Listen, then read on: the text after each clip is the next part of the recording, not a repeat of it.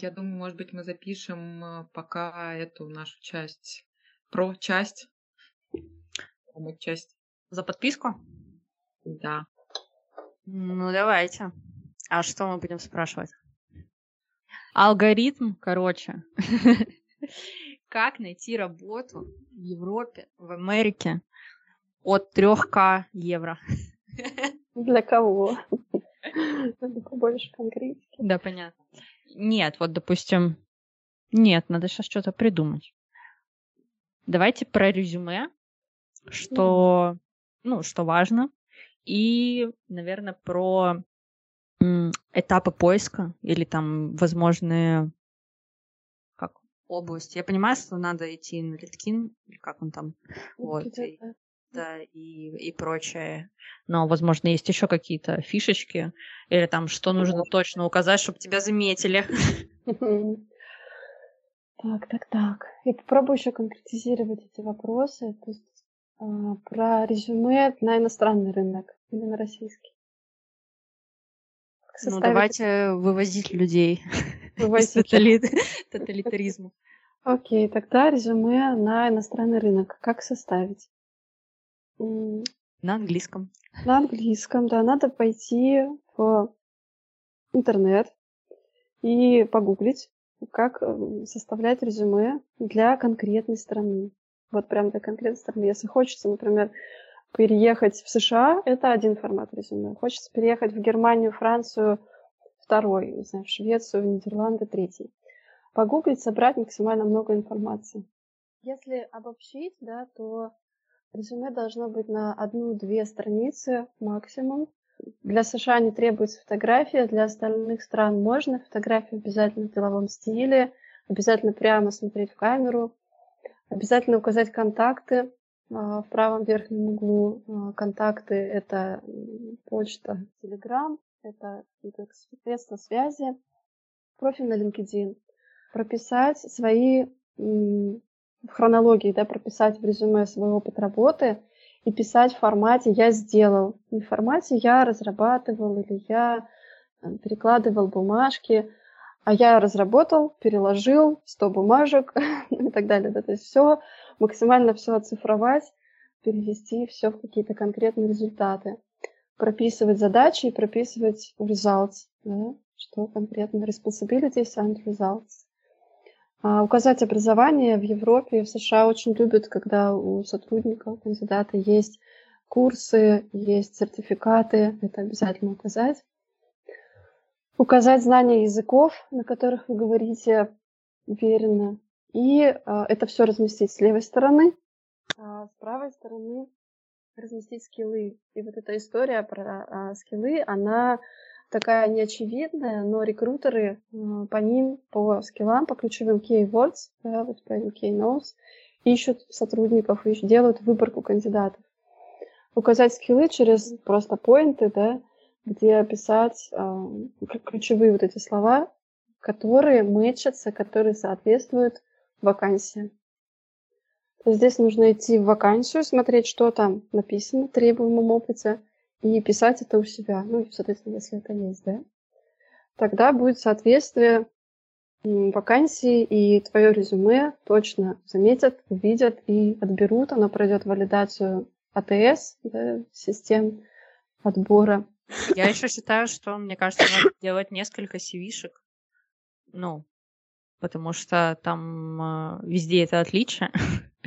И прям у тебя должно быть несколько шаблонов для разных компаний на разные позиции, потому что даже там один э, джуниор-разработчик э, будет э, с разными запросами, там где-то скиллы такие-то нужны больше, а где-то там что-то другое.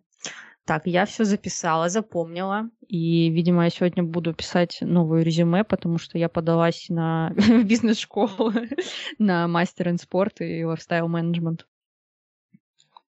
Да, точно нужно разные резюме, потому что со стороны рекрутера, работодателя, ну там два, две причины, почему нужно. Первое, что это выглядит странно, если ты подаешься ну, на, на одну должность, а в резюме у тебя описаны какие-то другие задачи, это первый вариант.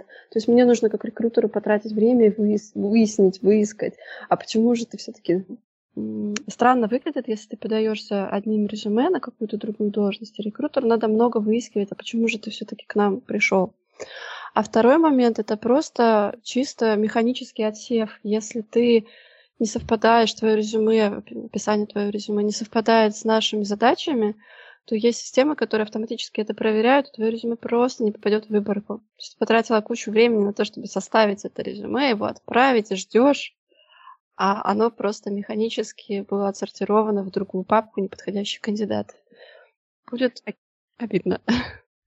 Да, и у меня два вопроса, пока я не забыла, задам их сразу. Что, наверное, э, какие вещи сразу отсеиваются, вот, то есть то, что ты укажешь, или то, что ты не укажешь, это сразу про, там, не знаю, первый этап какой-то проверки точно не пройдет, что это именно. И второе, насколько важно сейчас сопроводительное письмо? А, каких-то, ну, как мы это называем, red flags, да, каких-то красных флагов э, особо нет. Есть какие-то моменты, на которые мы обращаем внимание, допустим, много опечаток или очень неструктурированный текст, или какие-то ошибки да, постоянные в тексте. То есть такого, с такого человека не хочется приглашать даже на собеседование и как-то с ним дальше вести разговор. Просто должно быть очень структурно, аккуратно выглядящее резюме, без супер креативности. Это тоже не очень удобно, не очень эффективно, да, когда там все в картинках в анимации. Такое тоже не нужно, не супер яркое, просто, тем более для европейского рынка, у них чем проще, тем лучше. Чем структурирование, чем быстрее можно получить информацию в твоего резюме, тем лучше. И второй вопрос а, про... Про что был второй вопрос? Сопроводительное письмо. Да, сопроводительное письмо нужно. Это такой негласный must-have. Да, обязательно нужно писать сопроводительное письмо. А, короткое, 3-4-5 предложений максимум. Вначале а, описываешь свой про себя, кто ты, какой у тебя опыт с цифрами, а потом про то, что тебе интересна компания и какой результат, какую пользу ты можешь принести. Вот можно я советую, тоже на лекции рассказывала про это, и советую сейчас клиентам, что можно поэкспериментировать с чатом GPT и попросить его писать каверлета. Он отлично работает справляется с этой задачей. Супер, я пишу здесь заголовки и введения для, для нашего подкаста, потому что у меня уже мозгов не хватает это все э, как-то нормально креативить. Чат GPT это, конечно, да, вещь. Да, я да. тоже использую, но э, я его всегда правлю.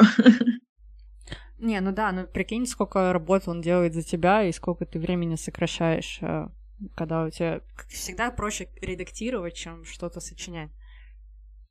Да, да, я, я согласна, потому что точно нужно проверять, и что точно это экономит время, твои силы, ресурсы. лучше рутинную работу отдать искусственному интеллекту, а самой заняться творчеством, да, и уже как-то креативить над своими задачами. Юля, у тебя есть какой-нибудь вопрос? Каверный вопрос. Что по пенсии? Что? Что это такое? Что за слово такое? Надо погуглить. Опять из мемов что-то? Нет, нет. Нет? У меня просто сейчас вопрос возник, что, блин, как, а как жить дальше жизнь? Потому что я не могу откладывать сейчас. У меня все в бизнес уходит. Ладно, это, это чисто мои загоны, извините. Мне кажется, надо спланировать, что я вот сейчас не могу откладывать, но когда я хочу начать откладывать. Ну, типа через три года я прям хочу начать откладывать. Что мне для этого надо уже сейчас сделать? Тот, тот.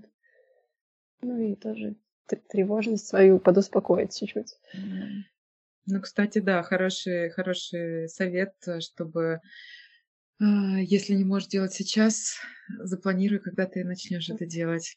Да. Вот, это, вот вот этот уровень дзен мне еще не, не э, подвластен. Но я беру на заметку. Да, да.